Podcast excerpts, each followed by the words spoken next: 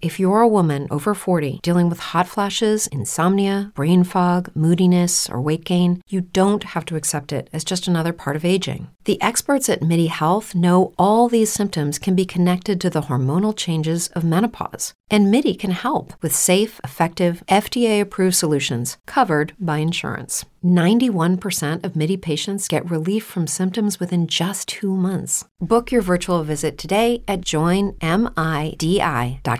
We made this. I used to live my life a quarter mile at a time. But things changed. I'm a father now. I will always be in your heart. Little Brian, I have a gift for you. Your daddy gave me this. No, I'm gonna give it to you. It's very special. It's for protection from what's coming.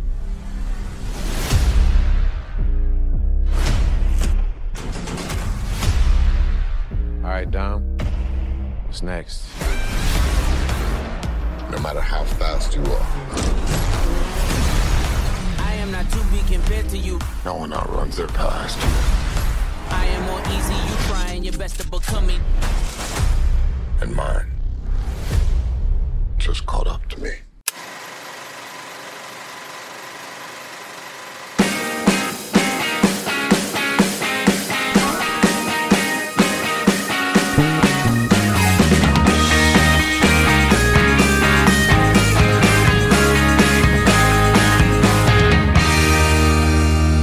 Welcome, everybody, to Real Talk, the official movie podcast of the We Made This Podcast Network.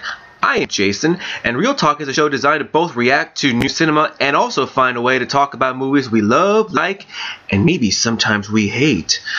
This episode, we are doing F9, Fast and Furious 9. Furious 9. Call it whatever you will. It is the Fast Saga. And joining me today is Craig. Craig, how are you, buddy? I'm doing good. How are you? I'm ready to spend the next quarter mile of my life discussing Fast and Furious 9, Furious 9, Fast 9. It has a million titles. Who knows? It does, but remember though, you're doing it for family. Always do everything for family. This franchise has gotten in so many different directions in the last 20 years. Uh, it started off as a very simple, you know, kind of a movie heist type film, and now it just broadened into this sci-fi space slash submarine slash superhero type films. What do you make of this franchise in the last two decades? So I've never been a fan of the franchise. I remember I came quite late to the first one. I ended up seeing it on TV when it finally made it to terrestrial television, as we call it in the UK, or council TV if you want to be more, I don't know, more colloquial, I suppose. But I remember watching it and being really unimpressed. I found it really dull, and I remember everybody gushing about it at the time. Everybody saying how great it was, and then I finally got to see it, and I was like, "Really? This? What is this?" So I just ignored the franchise after that because I thought it's not for me. It's definitely not for me. And then you get Vin Diesel coming back in four. Five is where The Rock shows in, and it gets more, as you say, ridiculous as time goes on, and it just ramps up and up and up. And I didn't really engage with it until I was living with uh, a flatmate that I was living with a few years ago, and we decided to go through the Fast movies and the Resident Evil movies. We just sort of alternated them, just whenever we had a free night or whatever. and we're just watching them. So I got through the franchise, and then eventually I grew to be the. I only enjoyed the eighth one. Weirdly, it's the only one that I like out of the lot of them. And I saw Hobbs and Shaw in the cinema, and I didn't like that either. So I'm going to preface this whole discussion by this franchise is not for me, mm-hmm. but I do understand why people like it. I do understand why people get a lot out of it, and it's just what it's doing doesn't resonate with me in the way that it does with others. It seems the reaction to this film suggests that it's not resonating with big fans of the franchise either. I don't know. Um, I don't know what your connection to it is, or what whether you agree with that. But um, certainly, this film wasn't necessarily for me. I can understand the whole bipolarism of this franchise. I, there's a few people that I talk to that absolutely detest this entire thing. They think it's a joke, and there are people who love the franchise who count down for the next movie, and I personally enjoy them for the same reason why a lot of people hate it because it's so cheesy and over the top that it's ridiculous, and it's gotten to the point where you just have to enjoy it and for what it was or for what it is. And that's just a super now a superhero movie that's just about you know ass kicking and just driving nice cars. And it got to the point of that ridiculousness right around I think Furious 7 and I rem- will remember this. The other ones were pretty insane too but 7 where there was a moment in the fight scene between Vin Diesel and Jason Statham whom by the way I love Jason Statham's movies. Love the Transporter movies love Crank. They're all fantastic in their own ways. At- towards the end of this scene they're having a fight and they were at the top of this garage and it started to rumble because of another terrorist attack from the outside that was destroying the city. And they're staring at each other as the garage is falling apart and Vin Diesel looks at Statham and he does this d- ridiculous one-liner goes you know the thing about street fights? Goes into a dramatic music the street always wins and he stomps on the garage and the entire thing collapses. And I'm like that doesn't happen. No that is not a real thing. And from that point on I was convinced all right this is like a borderline superhero film where Vin Diesel is like the Iron Man of the Fast franchise. So I get why people are like this is too stupid but at the same time I love that stupidity of it. In this one, this movie that we're going to talk about is absolutely no different whatsoever. The moment they talked about space, I was like, yep, they're not pulling back at all. It does lean into its stupidity, and that bit that you're talking about is equally ridiculous. But there's all this weird background stuff to the franchise as well that I've sort of picked up on.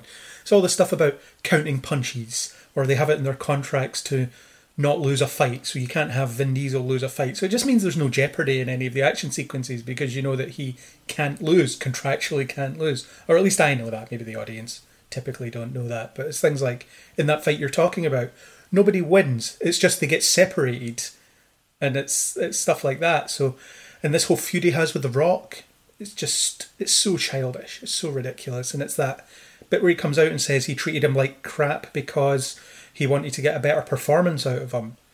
So, well, yeah, because people respond at their best in toxic work environments. Well done, Vin. And then also, you're not getting a better performance out of The Rock. You're getting what you get out of him. You get The Rock. That's what you've got. You've you've got that to work with, and that's it. So, yeah, there's no need to treat him like crap to make him work harder because he just does what he does. But it's so weird. It's he seems like a very weird guy. Does Vin Diesel?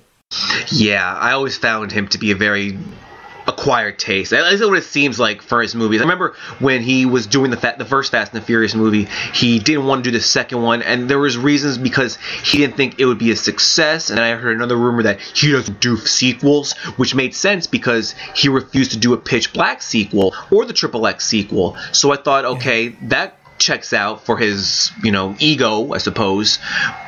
And then all of a sudden, you know, the Fast franchise kind of it blew up. It kind of popped right after Tokyo Drift. So I don't know if maybe Universal was like, let's give him more money so that he can come back and make this even bigger, or maybe because Vin finally realized that this was a franchise that wasn't going to go away anytime soon. So we hopped on. I didn't get the whole uh, research on that. I just knew that the you know after Tokyo Drift, it did seem like it was kind of a little bit flat, so they figured that Vin needs to come back. I don't know who made the first offer. But yeah, the whole thing with him and The Rock was very petty. I always was on Team Rock when this whole thing started because it just sounded ridiculous. And The Rock, you listen to all of his stuff on his Instagram, his tw- uh, his Twitter. He's a genuinely good person, it seems like. So why would you want to start beef with this guy who could also probably rip your head off in real life? You know, he does hit the gym like 23 hours out of the 24 hours. So don't understand Vin's whole, you know, beef with Dwayne the Rock Johnson. I just thought the whole thing was very childish, and I, I, guess I just read something a few weeks ago that they've kind of buried the hatches, so now they're okay again. So maybe we'll see The Rock in the last Fast uh, movie. Who knows now? Maybe. Yeah. I mean, I'm sure money talks, right? And they can always film separately like they did in the eighth one, so they don't have to share the scenes together.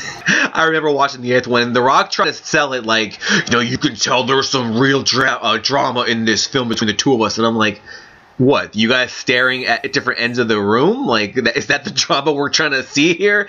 So, uh, I don't know what he meant by that, but yeah, they'll probably have to do that if there is still beef, or there still is beef between the two of them. Yeah, I mean, I don't really care either way, to be honest. It's just it's just such childish stuff, and yeah, I think Vin came back to the franchise because all of his plans didn't pan out for the other stuff he wanted to do. He didn't become that sought after leading man that he wanted to be, so it was come back to this. And then there's something about getting the rights to Riddick for appearing in the cameo in the third one as well, so that might have enticed him in some way. And then yeah, th- there's weird quotes from him about how he thought a se- he didn't want to do a sequel because they weren't taking a Francis Ford Coppola approach or something like that. And it's as if they would for a film about street racing. Well, what do you mean by this? So he he does some, seem to have a very weird view of his own career. A little bit, but in a way, eh, you know what though, it worked. After how many years of just street racing, it's made him the star. He doesn't have to do a thing with his life. Just keep spitting these movies out, and he's gold. I mean, he makes more than I think the, the average person. Oh, for sure, yeah. But I don't get it. I just don't get it. I I don't find him engaging as a leading man. I find him bizarre to watch. I feel like he sucks the energy out of any scene he's in. He's incapable of emoting. He's just like, why are you in this? What is this? How did you get here? I don't get it. he's a better actor when he's in an ensemble cast, like the Fast franchise. But when I saw him in like uh, Triple X or uh, that one movie he did, I think it was in 2004, um, A Man Apart. You know, it was actually a serious movie. It wasn't his best work. You know, you look back on his career and it's like him as the leading guy and only the guy, and the entire franchise is around him like that. It just doesn't work well. It at least doesn't stick too well. But if you put him in a cast with like you know Ludacris or uh, Paul Walker, uh, Jordana Brewster, all those guys. It works because it's not always on him, but when it is on him, like during certain scenes, it's like okay, it's a little bit over the top, it's a little bit too comic booky for a movie that's not a comic book. And those other actors, they'll do the heavy lifting in the scenes as well. I don't think it's down to him actually being any good. I'm not convinced he is. I don't think I've ever seen a performance from him. I'm like, oh, good, yeah, well done there. Um, my favourite film of his is The Pacifier because I just find it so ridiculous. But I wouldn't say he's very good in it. I mean, it's fair enough. Only reason why I keep enjoy- uh, going to it is because, like I said before, it's just super over the top to the point where it's kind of like watching a, a car wreck. You know, you want to stop and see, all right, what's this about? So I just keep gravitating to that and it's like, yeah, you got my money, so I'll watch this for two and a half hours. So we want to dive into the uh, the Fast Nine movies and talk about what we saw and what we didn't like. Sure. So let's just give everybody a, a quick summary on what Yeah, this sure. movie was about. We find out after nine movies, ten of you include Hobbs and Shaw, that Vin Diesel has a brother. Dom Toretto has a long lost brother named Jacob, and this one is the evil Toretto that I guess joined the military, some secret covert op military force, and just wanted to be the better brother. He wanted to be that younger brother that would be, I guess, would overlook Dom's entire uh, success in his life, and he goes into this craze ter- domestic international terrorist heist to try to re- retrieve this uh, this that's this gem or the, these two devices that when you sync up together forms this project called Project Aries, which pretty much controls the entire world, which is similar to what we saw in Fast and Furious 6. Uh, instead, and 7. So same exact plot with different characters. I did like the story a little bit because it was someone different, but having said that, you really had to dig deep into well how why was this person not even mentioned at all in the last 20 years? Like you literally just created this character out of thin air and it kind of worked for me because you know they never really dove into Dom's past. And in this movie, they really focused on that whole scene where his father just blew up in that racetrack a few several years ago. They did the entire flashback scenes. They did uh, a lot of things that led up to Dom getting arrested and being sent to uh, Lompoc for two years, and they slowly threw in uh, Jacob Toretto in there, and at this one scene, Dom, you know, comes back from Lompoc and goes, you know, I want to race you. And he's like, oh, typical. That's how you're going to settle this in a quarter mile race. So they do that, and the, the stipulations are, you know, if Dom wins, Jacob has to go away and never return, which, you know, spoiler alert, Dom always wins. So Dom won the race, and Jacob was never seen or heard from again, until present day, where he tries to take these devices. So that led us to this, this whole chase. You bring back, oh my god, what's her name? Big Charlize Theron, holy crap, she's a big actress too. You bring her back into the mix. She's in there. She's locked up by uh, Jacob Toretto and um, this terror, this other terrorist, this uh, embassy leader, and it's just another you know, ensemble get together of, hey, we got to stop these guys from running the world again, like they always do somehow. You know, these random guys who just boost cars for a living are going to be doing this. So, what is your take on that whole entire thing Yeah. of, you know, going from car boosters to, to this?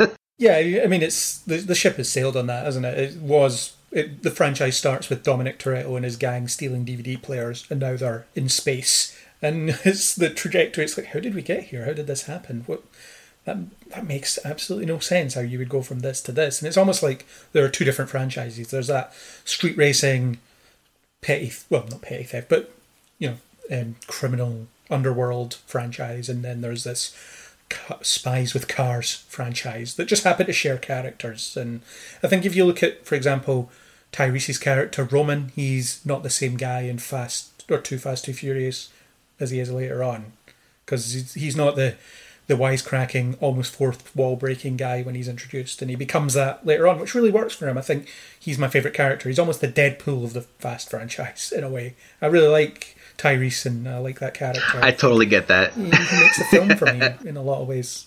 It's just very funny. It just is. He just works, and it's the plot in this film. I don't really care about it. It's just it is what it is. I think the the family backstory. I mean, it's it's like with anything. If it runs long enough, they'll have to dig up some long lost family member to generate drama, and that's exactly what they've done here. And I don't think they do very much with it. The flashbacks feel tedious and long. There's too many of them and they're very repetitive. They don't really give you a lot of information.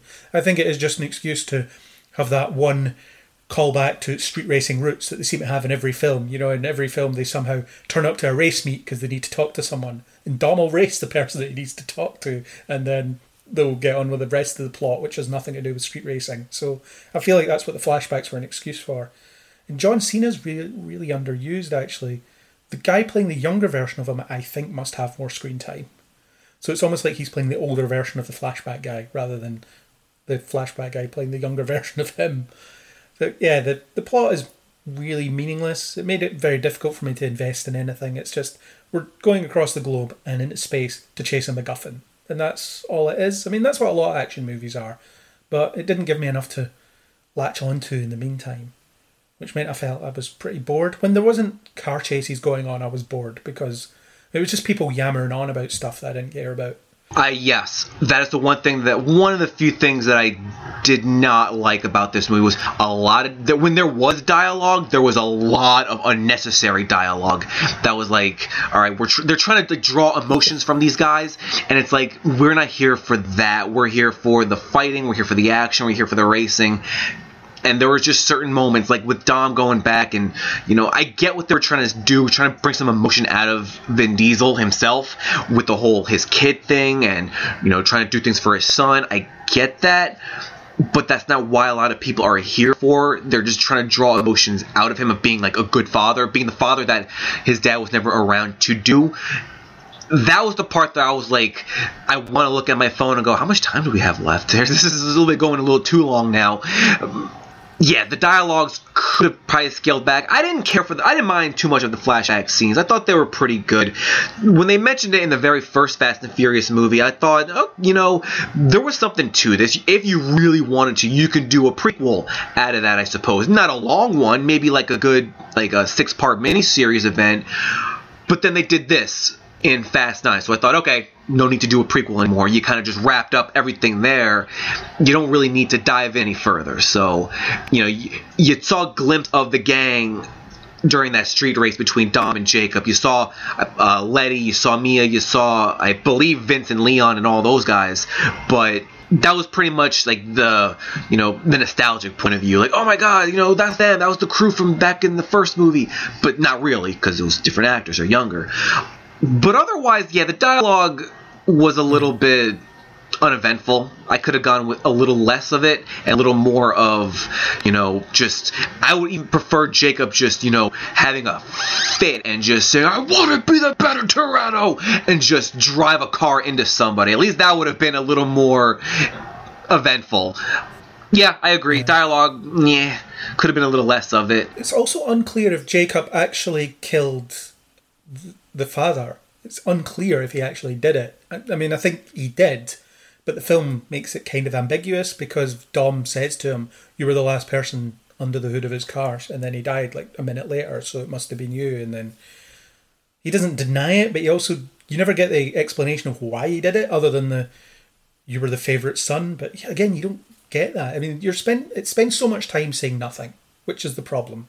I think if you're if you want to tell us a story here, tell us the story instead of just having all these tough guys posturing against each other, which is just it's just boring. And yeah, so I didn't I didn't really understand that whole favorite son, not favorite son thing. It didn't make any sense. It kind of made Vin, well, Dom look like the bad guy in that one. Not the bad, not like the. No, Yeah. like they just made him look like, oh, we're gonna favor this guy. We're gonna choose this one over the younger one. At that point, you want to sympathize Jacob Toretto, and why would you when he's the one trying to take over the entire world and kill his younger brother? It's like, no, I want to hate him. I don't want to go, oh, I get his reason for being an asshole now. Yeah, it was just so flimsy. Everything was so flimsy, and that, that makes it difficult to watch because it's a very long film. It's far too long, and most of the time that that most of the bloated runtime is just people sitting around talking about nothing. I think the movie clocked at two and a half hours, just under two and a half, which might be the longest movie they've done. And, and yeah, it didn't need to go that long. You could have clipped a few scenes away. You could have put one in the deleted scenes section for their Blu-ray, but it did not have to be that long. I think I agree. It could have been chopped down by at least another half an hour, and it would have been just fine. It would deliver. It would have had the same delivery. Easily, yeah. So uh, the other big elephant in the room in this movie was Han's death. Asterisk mark because he's not dead. He comes back in this movie. What did you think of that? I just I thought it was as ridiculous as anything else. It's the yeah they faked my death, and it's this event that happens in um, Tokyo Drift, which in Tokyo Drift it's just an accident, isn't it? There's no indication that anyone's responsible, and then it was Jason Statham that did it, and then it was Kurt Russell that set it all up to make it look like Jason Statham killed him. So does Jason Statham still think he killed Han, or is he in on it too? The post-credit scene is kind of alluding to If you're a woman over 40 dealing with hot flashes, insomnia, brain fog, moodiness, or weight gain, you don't have to accept it as just another part of aging. The experts at MIDI Health know all these symptoms can be connected to the hormonal changes of menopause. And MIDI can help with safe, effective, FDA approved solutions covered by insurance. 91% of MIDI patients get relief from symptoms within just two months. Book your virtual visit today at joinmidi.com. Brain fog, insomnia, moodiness, weight gain. Maybe you think they're just part of getting older, but MIDI Health understands that for women over 40, they can all connect to menopause. It's at the root of dozens of symptoms we experience, not just hot flashes. MIDI clinicians are menopause experts offering safe, effective, FDA approved solutions covered by insurance. 91% of MIDI patients get relief from symptoms within just two months. Book your virtual visit today at joinmidi.com. some kind of reckoning on their that part. I don't know if it was all part of the same thing because yeah, I just don't get it. But yeah, it just seems mental that it's just you're in this car crash, the the car explodes and you're fine, but somehow they faked your death. They don't explain how they faked the death, and it's not important. It is just that they faked the death. But again, our main man Tyrese is like, but you're in a car that exploded. How did you walk away from that? But yeah, it's just death is meaningless now, right? So there's no reason that I forget her name, Gal Gadot can't come back because all she did was fall off a plane. Exactly, and was, if I could just like or hate one thing about this entire franchise or this movie, it was that one thing in particular with everything you just said. So basically, yeah, Tokyo Drift had no real connection. I mean, it does because you brought some of the cast members back, but otherwise the story meant nothing anymore because Han j- died, died, quote unquote, died, and then comes back, but they don't explain how he comes back. Like their the lamest excuse was magic, like because Mr. Nobody just somehow grabbed him before the car exploded. Oh, it was just good magic by Mr. Nobody. Like, are you kidding? Like you had all of this time. I mean, granted, when I watch a movie and I try to pick things apart, I go, okay, well, if I had the pen and paper, maybe this is how I would do it to get myself out of this corner. And I couldn't think of a reason. So maybe these guys who get paid to do it could actually figure out a way to bring Han back uh, creatively. And they didn't. They just used magic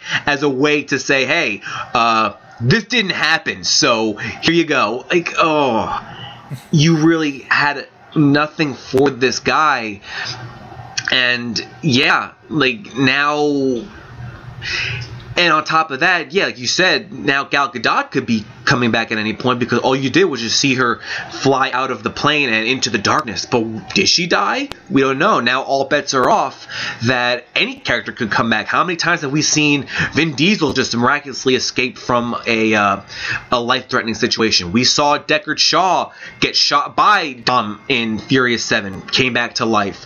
We see. Uh, and we saw Han come back to life mysteriously. So now Giselle could come back at Fast 10 and she could say, "Hey."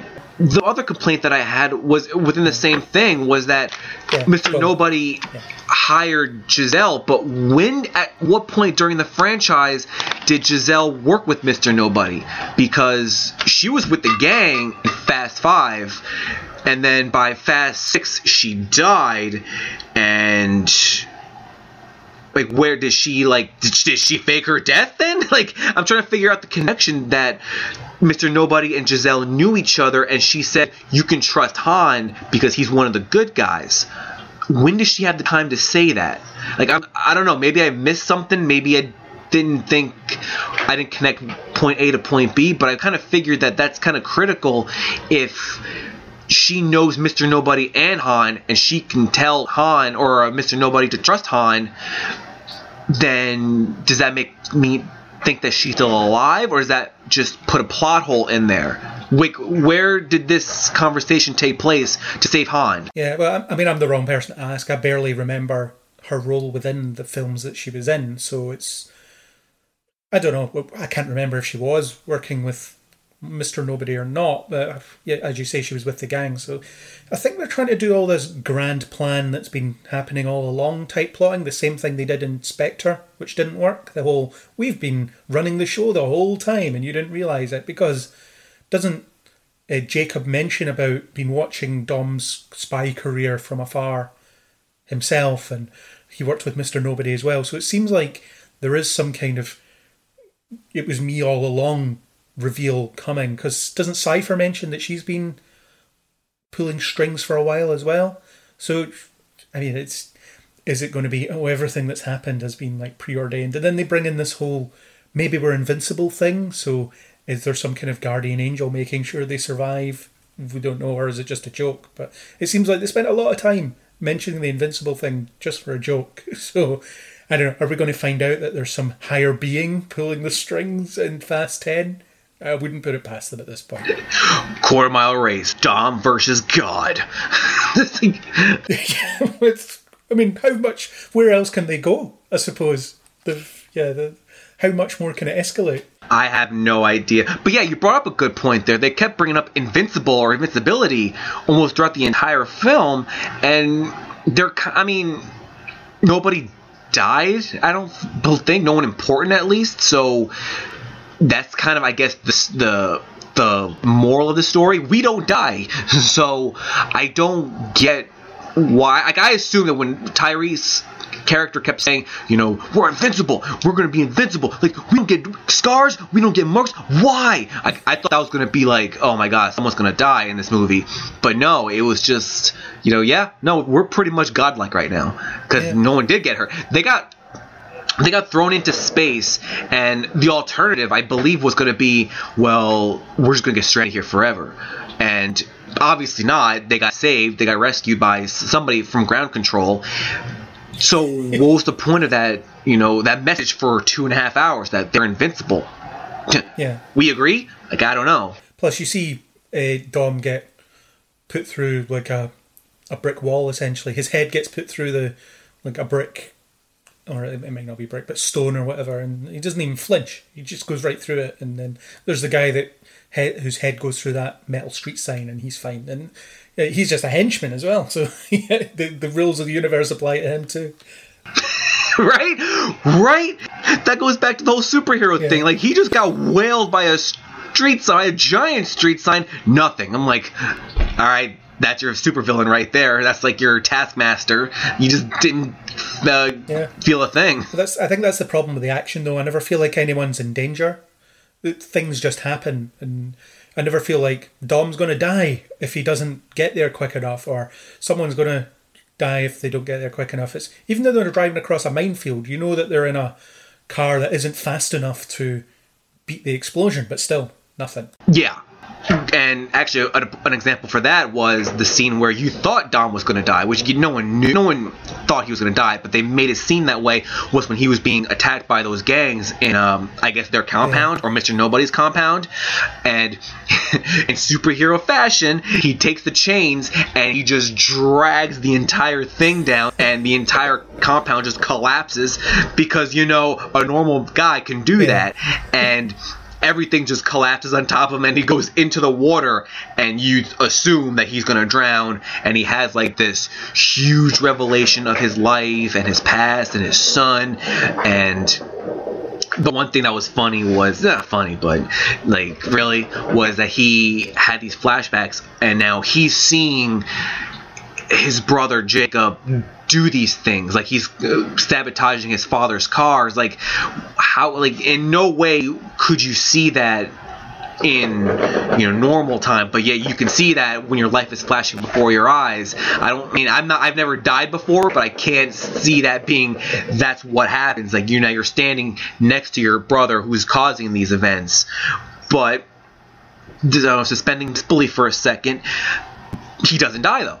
Again, to the point, like he just comes right out of the water. Well, Letty saves him, and he just has a couple of scratches on his head, and just wakes up like, "Yep, that was just a good nap. Gonna go ahead and kill some bad guys now." Like, like, that's just, Yeah. all right. Like, I, I can't be, I can't be surprised about that anymore. Now you just gotta laugh at it.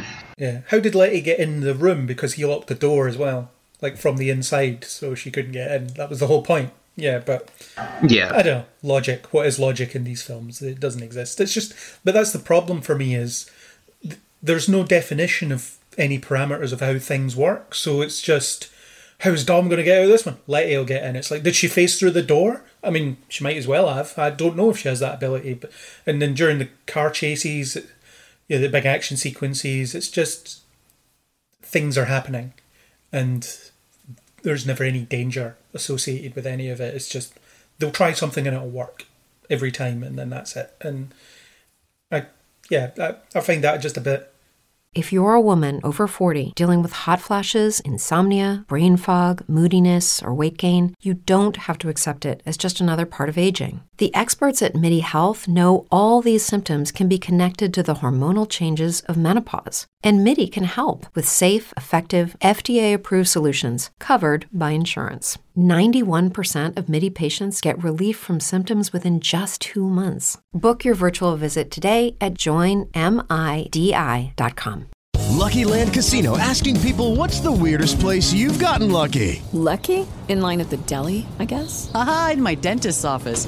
More than once, actually. Do I have to say? Yes, you do. In the car before my kids' PTA meeting. Really? Yes. Excuse me, what's the weirdest place you've gotten lucky? I never win and tell. Well, there you have it. You can get lucky anywhere playing at LuckyLandSlots.com. Play for free right now. Are you feeling lucky? No purchase necessary. Void where prohibited by law. 18 plus. Terms and conditions apply. See website for details.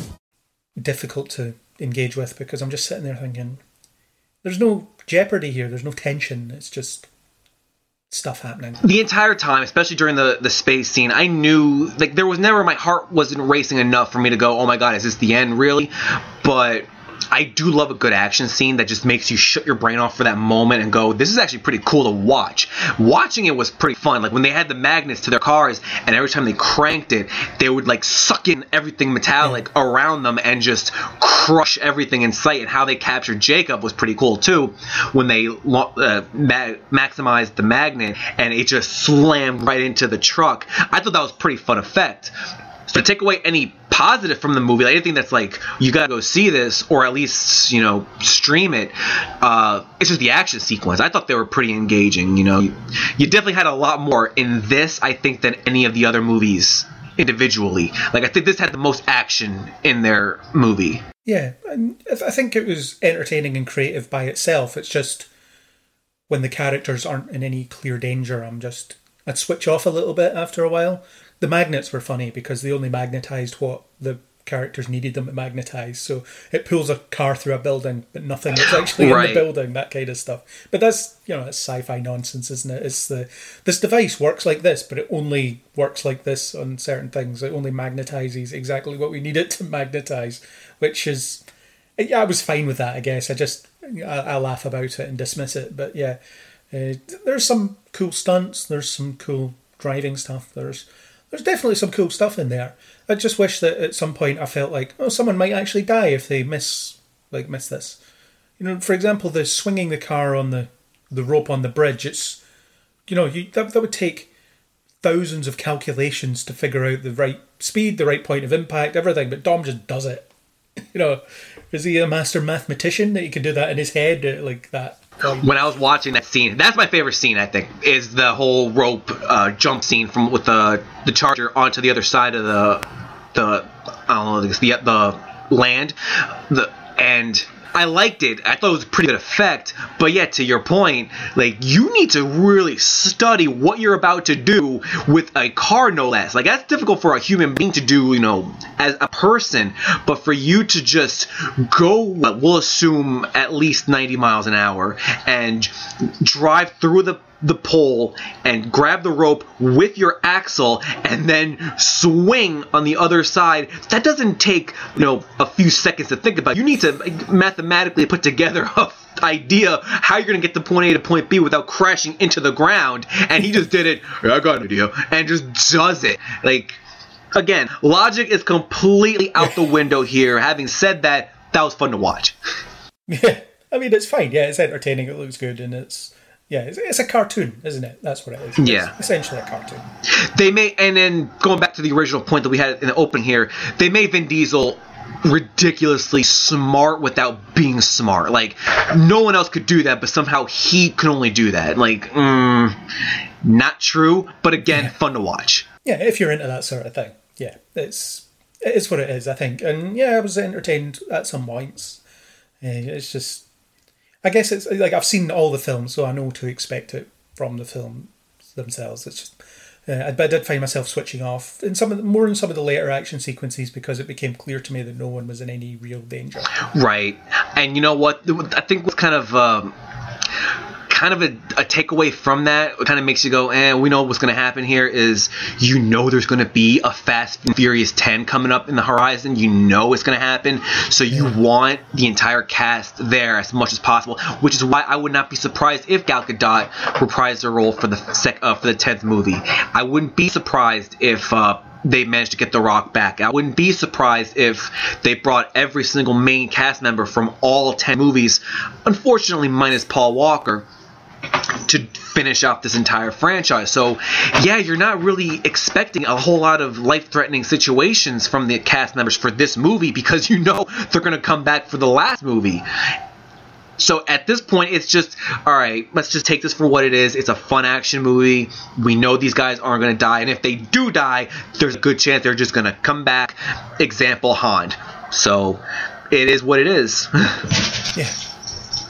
But there was one cool moment though at the very end, and it wasn't like emotional, but it was like, oh, they put a, a uh, sent a nod out to Paul Walker's character. Was towards the end of the movie when they're about to say grace, and everyone's just sitting there, and then Mia goes, or not Mia. I forgot who said it, but some, no, somebody has said that there's one seat oh empty and everyone looks at it and you know who they're referring to and then Mia says Yeah, that was Dom that said Yeah. that. And and then Mia says he's on his way and people in the theater were like oh they're talking about Paul. And then you see the blue car come down like doing like 70 in the highway and then pulls up right up to the garage and then ends credits. I was like ah that was a good play right there. So I enjoyed that you know. You didn't see his character but he was there So that, I mean, obviously that relies on you knowing that Paul Walker is dead uh, to have that have the, the emotional punch. In the same way that his exit in the seventh one is it the seventh one that's his last one? Yeah, it will be. Um, where it, it only makes sense if you know that he's dead because it makes no sense for him to. For, for Dom to say, I'm never going to see my sister and nephew and best friend ever again. It makes no sense. And so it does rely on the audience knowing that, which, yeah, most of them will do. And but it also has a bit of a logic problem again another logic problem within the film itself because she shows up mia is that her name? Yeah uh, jordana brewster's character. She shows up and says oh yeah uh, brian's at home looking after the kids. Would he really leave you to go off on your own? And look he would be like i'm just going to chill here with the kids while you go off and risk your life no he wouldn't No, you know full well when Mia said that to Brian, he Also, was like, "I'll go with you." Like this is not a discussion. like, why am I sending my wife out there to die? Yeah, we'll, we'll get a sitter. It's fine. yeah. Also, who was looking after Dom's kid? After they like, because Letty left and then he left, and there's and they live in the middle of nowhere. Who was, who was That was yes. after Dom's kid? I, I'm walking away. I'm going to my truck, and I'm thinking. Who's watching their kid? like the entire time. Like Dom doesn't have anybody. Now I don't think Letty does either. So who's watching him? Yeah. yeah, there's a lot of Yeah, the whole point is that they're isolated. Yeah, like is he watching himself is he like still in that bunker in the barn like uh get him out yeah a lot of logic just thrown out the window here but it wasn't meant to be logical clearly it was just meant to be a fun popcorn flick It's just these things stand out. They really stand out because yeah if you're if you're because yeah if you're a smart viewer you're gonna ask these questions and go wait a second this one doesn't have a babysitter so but you're not supposed to think like that apparently not with this with this franchise he's a Toretto. He's old enough to look after himself. Dom was probably looking after himself at that age. Little Brian Toretto is probably just fixing the other charger, the one of like 17 that they have somewhere in the garage, just waiting for dad to come home. There's food in the fridge. You live in the middle of nowhere. There's a hole you can hide in if anyone comes here. So just yeah, you'll be fine. Here's this gun. Protect it. Do it for the family. Having said that, the kid was cute. Stab them with the Right? necklace. the kid was cute though. Like when he was talking, the few lines that the kid had, I was like, aw, this all right, cute moment right there. But otherwise, yeah. Better actor than Vin Diesel, I would say. this being wrapped up, what is the tenth one going to be? Like in your prediction, like what can they do now?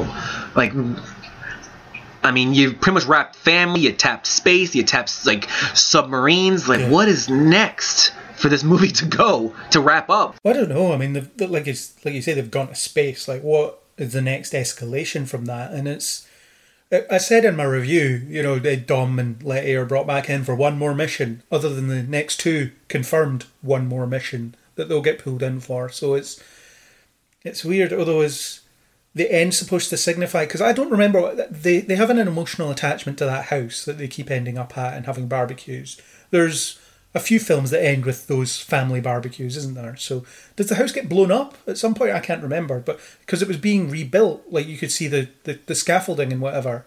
So is that Dom and Letty moving back into the old neighborhood to be part of the world again? I don't know, but No, in Furious Seven, uh, Deckard Shaw blew up the house when he was trying to. After he killed Han, he tried to kill them at the same time, but they didn't Right. succeed. He didn't succeed with that one.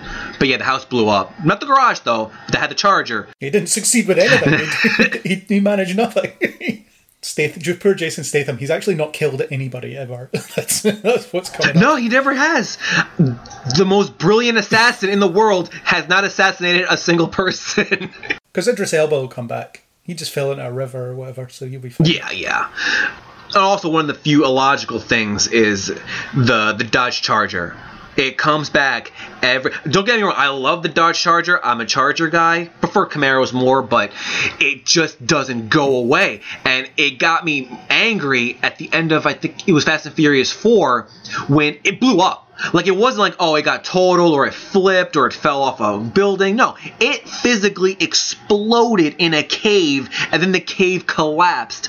And yet somehow the damn thing comes back not four more times. So I don't understand how Yeah. they keep dragging this thing out and say, "Oh, we just got to rebuild it," and then it's there in full form. Yeah, you take care of it, it will live forever. That's what Dom's dad said. Yeah, it's just a scuff mark. You know, like Yeah, that's it. Just a scratch. The car's invincible. exactly. yeah, because Yeah. I will say about the, the Edinburgh sequences. I have to mention the Edinburgh sequences because I live in Edinburgh. So the uh, I thought the Edinburgh portion of the movie was quite entertaining. Uh, it was kind of extra entertaining for me because of the geography. It was all wrong, and I know I can't really criticize it for that because anybody who lives in New York or any city that's normally used as a setting for a film will be experiencing the same thing. How did they get from here to here by that? But it was yeah, they were driving through portals. They would, you, they would turn corners and be on the other side of the city, and I found that really amusing. And uh, John Cena just ziplining across the whole city as Dom chased him on the roof of the museum and stuff like that. Um, it's, I know it's great to see the city I live in and the cinema. Cause I'm like, I know there. I've been past there. It's you know, there's a novelty to that, and the fact that it is itself is um, was good as well. It wasn't pretending to be anywhere else, and yeah, so that that was fun. That was fun. me. Yeah, I mean, I'm not too familiar with the, the geography. That that was one city that I was not familiar with. Like I, you know, you, you get you get a gist of like what Tokyo is and what uh, London is, but I never understood that city, so I wasn't too sure. You know, I'll, I'll take your word for it. It may not be right. I'm sure someone will uh, disagree and correct that, but I, I'm just gonna say, okay, that looks fun. It's pretty irrefutable. There's some corners they turn and they end up places that you wouldn't end up by turning Yeah. that particular corner. So it's either poorly edited or they We're gonna go with the latter on that one. They're just like, we just got to make this work for the film. To hell with everything else. yeah, pretty much. Yeah. it looked like it was for good effects and nothing more. Like they didn't care. Like, oh, well, this doesn't fit. This does or doesn't fit. We just want these guys to look good doing it. And they just happened to chose that city. Oh. Yeah, it was fun for me because I liked seeing it on the big screen and playing itself. And weird in Avengers Infinity War, they were very good with the geography actually. Uh, in terms of what they were doing, so I think I'll take one thing that I think was this. I think this the director Justin Lin. I think he's the one that's done the majority of the movies, and he's the one that does a lot of the uh, the bouncing from city to city. He does a good job. I, it sounds like, and it looks like even that he pays attention to the geography and how accurate he wants to portray that city for the scene that he wants to do. So I'll give him props. He is scheduled to do the last Fast and Furious movie, Fast 10. So his work when he when it comes to this franchise is very top notch. I mean, he didn't do uh, two, three, seven, and eight, I believe. But man, I, I got faith in him for the next one. He did a good job though, as far as like putting together the world for this film. he knows what he's doing. There's no disputing that, and yeah, I just think that the material you had here wasn't necessarily very good, and I think a lot of the the bloat in the runtime is we're trying to cram in cameos from people from the franchise, and a lot of it didn't mean anything to me because I don't really know many of the characters and well enough to be like, oh my god, it's that guy. I can't. I'm glad they're back, but like Helen Mirren's cameo, for example. Dom could have got that information in two seconds elsewhere instead of let's have a sequence where they drive around London running away from police. And it's just it's Right. just an excuse to have her in it, which is fine. I mean, it's, I imagine Helen Mirren loves the fact that she can, you know, pretend to drive a car really fast around London. I imagine she's she's bang up for that. She's in, you know, she uh, she's in advancing years and she's getting to be a badass in a high budget action franchise. So yeah, cool, good for her. But it's at the same time, it's pointless. The the scene itself is really pointless. It was a throwaway scene. I guess they just wanted to do that just to include someone from the Shaw family. And even though they had Jason Statham in there for like 20 seconds, um, they at least included her in there. The one cameo I did not care for was Cardi B. why was she Yeah, there? why? Like that was very weird. I didn't get why she was. I mean, is she friends with somebody in the cast? Like, did she beg them? Did she do something for somebody? Like, it just felt weird to throw her in there in a very, I guess, important scene because you thought Dom was arrested and was being taken away, and she got them out. Like, Yeah. all right, we didn't need you there. I couldn't remember if she'd been in it before because he was talking to her very with great familiarity. It's like you you're such and such's little sister or whatever. I can't remember exactly what he said, but he clearly knew who she was, so it left me wondering, is this another person I've forgotten? And I was prepared to accept that it was, because again I don't have a lot of memory for what I've seen in the previous films, especially the minor characters. I know the rocket scientists, they were in Tokyo Drift, weren't they? Like one of them was that teenager, so to speak, the 30 year old teenager. He, yeah, he did not age well. like that receding hairline was just Yeah, bad. being a teenager in Tokyo Yeah, like I mean, we get it that it was a while ago. Woo! But I was happy, actually happy to see that cast back. I mean. I forgot their real name. Well, Bow Wow and uh, Lucas Black came back for this for I guess it was a cameo appearance, and it was a cool moment, nostalgic moment because I didn't think they would come back. I was reading a lot and I didn't really dive into who was really coming back for this movie and they caught me off guard and I'm like oh my god they literally wrapped up every single person here that they could like I think they missed maybe one or two people but overall like that was that caught me off guard so I'm like awesome that was a pretty good one. But for Cardi B, I'm thinking like I'm, I'm thinking hard like how does he know her? What movie did they have a crossover or at least have like a mention? There was nothing that was sticking out. So I'm thinking that was just thrown in there for the sake of her having a few lines. I don't know. It was odd. I did enjoy Statham's, uh, Jason Statham's cameo in the very end, though. That him hitting that punching bag and then he unzips to find out that he's punching an actual human being. I was like, oh, that's just va- savage. And he's like, just stay right there. Zips it back up, and then you see Han on the other side of the door, and then it closes to an- another end credit. So, I guess that opens up for either Hobbs and Shaw 2 or the 10th movie. Yeah, well, it surprised me that Statham was in it because I didn't think that him and Vin Diesel were good friends anymore. So it surprised me that Vin would allow him in the film, even in a post credit. Yeah, I think if Vin has beef with anybody, he needs to just get over it because we're at the finish line here, no pun intended. We want to get this over with. We want to just see how this all wraps up. And so help me God, I will riot if I do not see the title called Fast 10 Your Seatbelts. See where I'm going there? I need that in the title. Wait, what? Surely they have to get the X in there, don't they? It's gonna probably be FX or something like that. Yeah, it's gonna be something along those lines. Fast ten or fast, yeah, normal Uh, Roman numeral X. Uh, tagline might be fast ten, fast ten your seatbelt. That's what I'm going off to. Uh, don't they have a deal with Fox too, like, as far as like their movies go? Because I see a lot of their movies on FX, so it would be appropriate to call the last movie FX. Well, it's Eleven, isn't it? That'll be the last one. Are, are they? Is that what they're Although doing? They're filming back to back, apparently. Apparently so. Yeah, I'm sure I read that somewhere that they're planning to film the two of them back to back, and then They'll probably just break off into the spin-off movies. Like I know that they're doing a Hobbs and Shaw sequel. They'll maybe they'll keep going with that. Maybe they'll do something with um with Han as a spin-off. Uh, I read this on a few articles. They all run to the same place, so I'm not going to take it for any seriousness. And I posted it on the Discord that Vin Diesel wanted to work with Chris Pratt to do a Fast and Furious slash Jurassic World crossover, and I'm thinking, yes, yes. How can you make this more over the top? You have Dom do a quarter mile with the Tyrannosaurus Rex. Yes.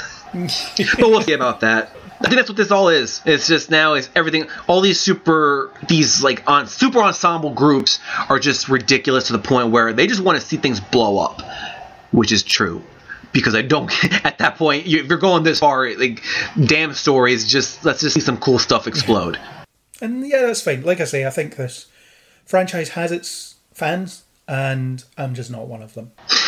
It's agreed, and like I said, I understand the distaste for it. I understand people are being apprehensive about it. I totally get it. My reason for liking it is the same exact reason why people don't like it. it it's so over the top. It's stupid. It's ridiculous. But in a world where I think almost a lot of things are being politicized TV shows, movies. It's good to watch something and just turn your brain off and say, this has nothing to do with reality. It's just over the top. It doesn't make sense. And I'm okay with that. For two hours, I am fine with it. Two and a half hours was a little bit long for this one, but for the most part, it was just a I didn't even think about the outside. My phone was rarely even looked at when I looked over. I was just like, all right, that's, that's what time it is, and that was it. Like I did not care. I just enjoyed it for what it was, and I think that's what made me continue to watch movies like this. Is that it wasn't politicized. It wasn't. Uh, it had no agenda. It was just fun, even if it was stupid fun. Yeah. Yeah, and I think there's a there's a place for that, and there's other stupid fun fun things that I like. We're at the end of the finish. We're at the end here. Uh, the longest quarter mile ever, but some fans are saying Yeah. thank God. Others are like, oh, me. I'm just. Yeah, well, it was it, ha- it had to end, so at least end it now before even I start to say F it. And I don't mean F it as in Fast and Furious it. I mean just done. End it now. I think it will run itself into the ground eventually if they don't put a stop to it. Because, like I say, what's the escalation now? You've gone to space. Like, what can you do next? That'll be well. That's more ridiculous than the last one. And me being a WWE fan, I think it's now now you're pulling people from that company, from that business. You got John Cena, you got The Rock, Roman Reigns made an appearance in Hobbs and Shaw. Is Vin Diesel gonna fight him? Is Vin Diesel gonna make an appearance on Monday Night Raw or at WrestleMania? we can end it at just separating these two universes. We don't need these worlds colliding. I am happy with just ending it right now, like where we're at right now in Fast 10. And I think that's it, right? Do we have any other notes? Anything else to pick up from from uh, Fastnet uh, F- F9? All right, guys, and we're gonna wrap that up. Thank you all for listening. Thank you all for tuning in. Uh, be sure to listen to all of our other content out there. And we made this. Craig, you got anything to plug in? Hey, so I'll be coming back for Rarely Going, the Star Trek Lower Decks podcast in August. So that's quite a while away, but it's not that far away. It'll be here before we know it. Podcast 616, I previously appeared on. I will reappear as a guest for the fifth episode of Loki, I believe. Outside of the network, you can find me on Neil Before Blog. That's on Facebook and Twitter, and the website neilbeforeblog.co.uk, where I'm currently reviewing mostly the DC TV shows, so The Flash, Superman and Lois, etc., and Loki as well. Um, done a few interviews with people that are some some of them are in those shows actually, um, in minor-ish roles, but they're great to talk to. So you can check that out. There's a podcast attached to it, Neil Before Pod. Uh, on Twitter, you can find me on Neil uh, under Nemesis four nine oh nine, which again obliged to say not a Star Trek reference originally. It started off as a Resident Evil reference and then became a Star Trek reference. That's my thing. I have to say that. Um, it's part of my we made this contract. So that's where you can find me outside of here doing all those things. So if you want to read some reviews and stuff, check me out. Very nice, very nice.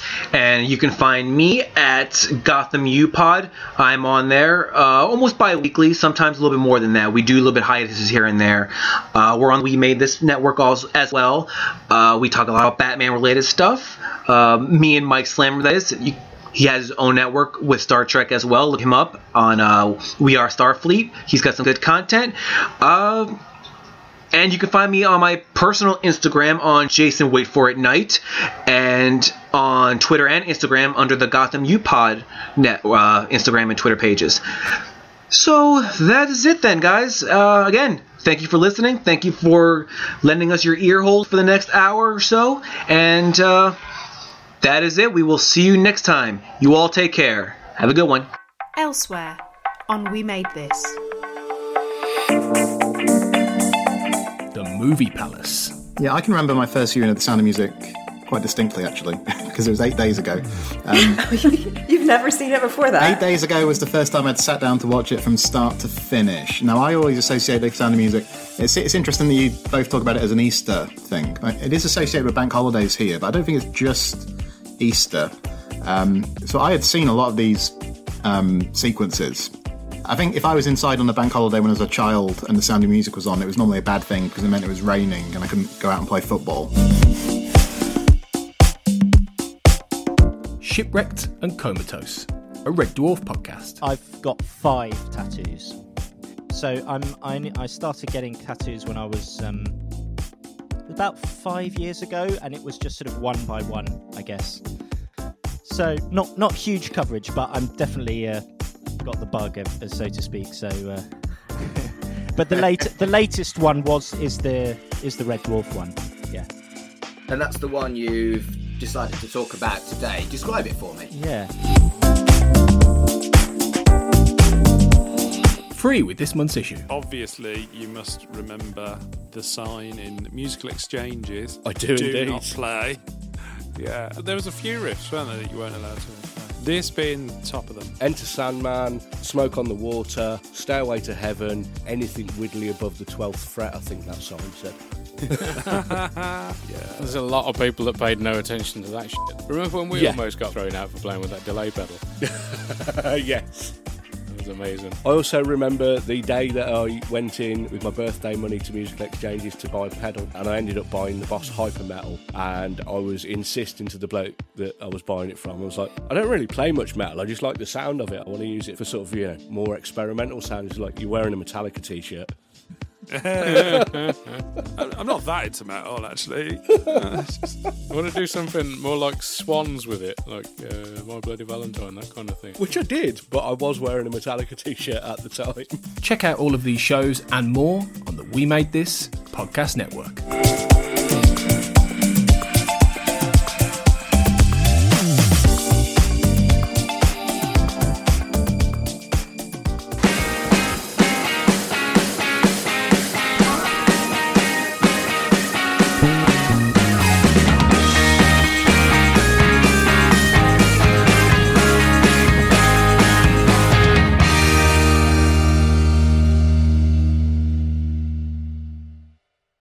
Lucky Land slots, you can get lucky just about anywhere. Dearly beloved, we are gathered here today to. Has anyone seen the bride and groom?